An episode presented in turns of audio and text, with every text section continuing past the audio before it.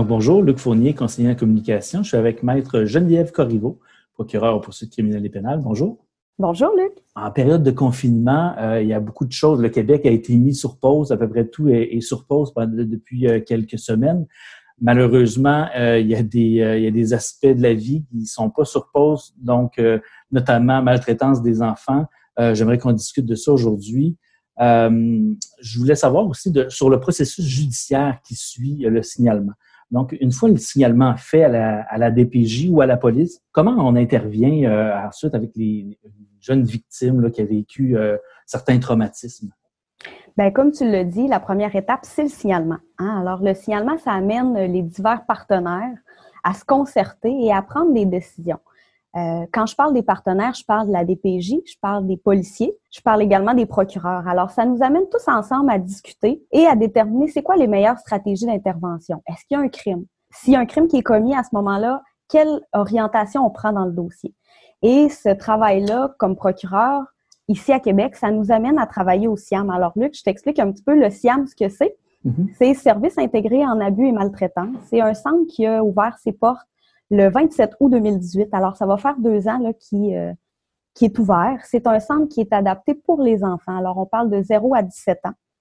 Euh, c'est un centre qui, en fait, rejoint, rejoint ces personnes-là, donc les personnes mineures, mais c'est-à-dire que tous les services sont autour de l'enfant. Avant, nous, on déplaçait l'enfant. Ben nous, euh, le corps de police ou en fait la DPJ déplaçait l'enfant d'un milieu à l'autre.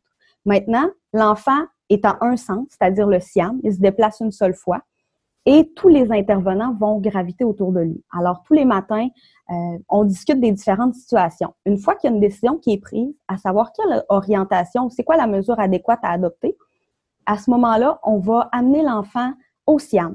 Alors, dès son entrée, l'enfant entre. Ce qu'il voit, c'est une salle de jeu. Il y a des collations à sa disposition. Il peut faire un dessin. Alors, vous comprenez déjà, l'environnement est beaucoup plus neutre. Hein. Il fait pas, euh, il est pas dans une salle d'attente au poste de police où il va voir un autopatrouille, il va voir un policier habillé euh, en policier avec son uniforme. Tout le monde est habillé de façon civile. Alors, euh, ça, c'est un peu rassurant aussi, un peu moins intimidant pour l'enfant. Alors, le policier va également se déplacer. Il y a des salles qui sont aménagées pour recueillir la déclaration de l'enfant, parce qu'un enfant aussi doit faire une déclaration, et ça se fait parfois sur support vidéo, alors entrevue vidéo qu'on appelle. Mm-hmm. Et cette entrevue-là va nous servir de preuve dans le cadre de nos dossiers si éventuellement on doit aller à la cour. Alors, c'est un environnement qui est tout à fait approprié. Ça peut nous amener également, nous les procureurs, à se déplacer pour rencontrer l'enfant dans ce milieu-là. Alors, l'enfant n'a pas non plus à venir au palais de justice. Euh, c'est sûr que c'est l'idéal de les rencontrer là. C'est un milieu qu'ils connaissent déjà. Et on va essayer de s'assurer que le procureur qui est en contact avec l'enfant va demeurer jusqu'à la fin des procédures s'il y a lieu. Alors ça aussi pour l'enfant c'est rassurant, c'est un visage qu'il connaît, euh, puis ça va ça va l'aider tout au long euh, de ce processus là. Qui sont les professionnels qui entourent euh, la jeune victime à ce moment-là là? Bien, en il peut y avoir l'intervenant ou l'intervenante de la protection de la jeunesse. Il peut y avoir une équipe médicale également. On peut parler d'infirmières, de médecins. On parle également des policiers. Alors, les policiers sont, formés, tout comme les procureurs, euh, pour intervenir auprès de ces enfants-là. Il y a différents organismes. On peut parler notamment du CAVAC, le Centre d'aide aux victimes d'actes criminels, qui sont présents également, qui peuvent apporter un appui et parfois même aux parents qui peuvent accompagner l'enfant. Alors ça aussi, c'est des ressources qui sont là et c'est tous des intervenants qui travaillent pour l'unique euh, objectif, c'est l'intérêt de l'enfant. Est-ce qu'il y a une, façon particulière de témoigner pour un enfant? Exact. Il y a des façons de, qui sont prévues au code criminel pour faciliter euh, le témoignage des enfants et des adolescents. Alors, par exemple, le télétémoignage, qui est un moyen euh, qui permet à la victime qui est âgée de moins de 18 ans de pouvoir le faire à l'extérieur de la salle de cours par un écran, un écran ou encore un dispositif qui le permet. Donc, l'enfant ou l'adolescent est à l'extérieur de la salle, dans une salle qui est adaptée pour ce faire, et il va pouvoir témoigner de cet endroit-là. Ça lui permet pour lui de rendre témoignage, d'expliquer ce qu'il a vécu sans avoir l'accusé directement à ses côtés ou à l'arrière de lui. Alors, nous, on le voit, et lui peut voir les différents, le juge, l'avocat de la défense et, nous, les procureurs de la couronne, mais ne verra pas directement l'accusé. Alors, pour lui, c'est une, façon euh, peut-être de rendre un récit plus complet, plus franc également. Il y a aussi la personne de confiance. Ça, c'est une autre façon de pouvoir aider le témoignage des enfants ou des adolescents. Toujours. Alors, c'est lorsqu'une personne est âgée de moins de 18 ans cette personne-là peut être accompagnée d'une personne de confiance. Qui est la personne de confiance? Alors, ça peut être, euh, par exemple, une intervenante du CAVAC. Ça peut être, euh, ça sera évidemment pas quelqu'un qui risque d'être témoin dans le dossier ou risque de témoigner. L'objectif n'étant pas non plus que la personne lui souffle les réponses ou complète ses réponses, mais plutôt de l'aider, de l'accompagner dans le cadre de ce processus-là. On peut même penser également au chien de soutien.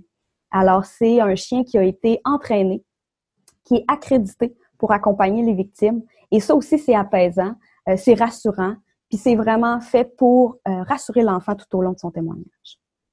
Lorsqu'il est question de maltraitance pour les enfants, de quelles infractions criminelles, euh, vous, quelles infractions vous voyez le plus souvent là, dans, dans ce, à ce sujet-là? Puis quelles sont les peines qui sont reliées à ces infractions-là? OK.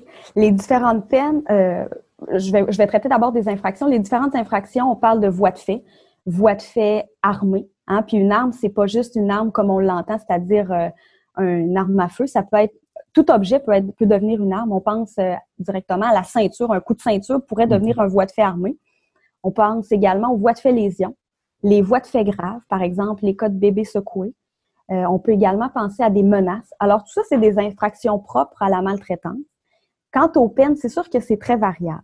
Ça dépend de la gravité du geste, ça dépend des, des différents facteurs associés au dossier. C'est qui cet individu-là?